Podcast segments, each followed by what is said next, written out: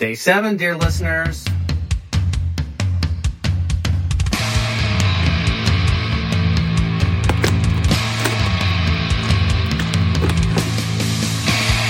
Up next, we have Frey Ranch, Bottled in Bond, Rye Whiskey. Let's do it.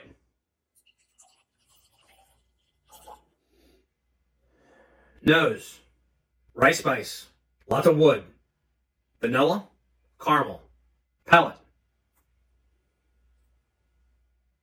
Full bodied, bold, black pepper, ginger, butter, and finish long, honey, chocolate, raisins. I'm a fan of Frey Ranch. I've been looking forward to trying this rye. I've had their straight bourbon whiskey, and it was fantastic.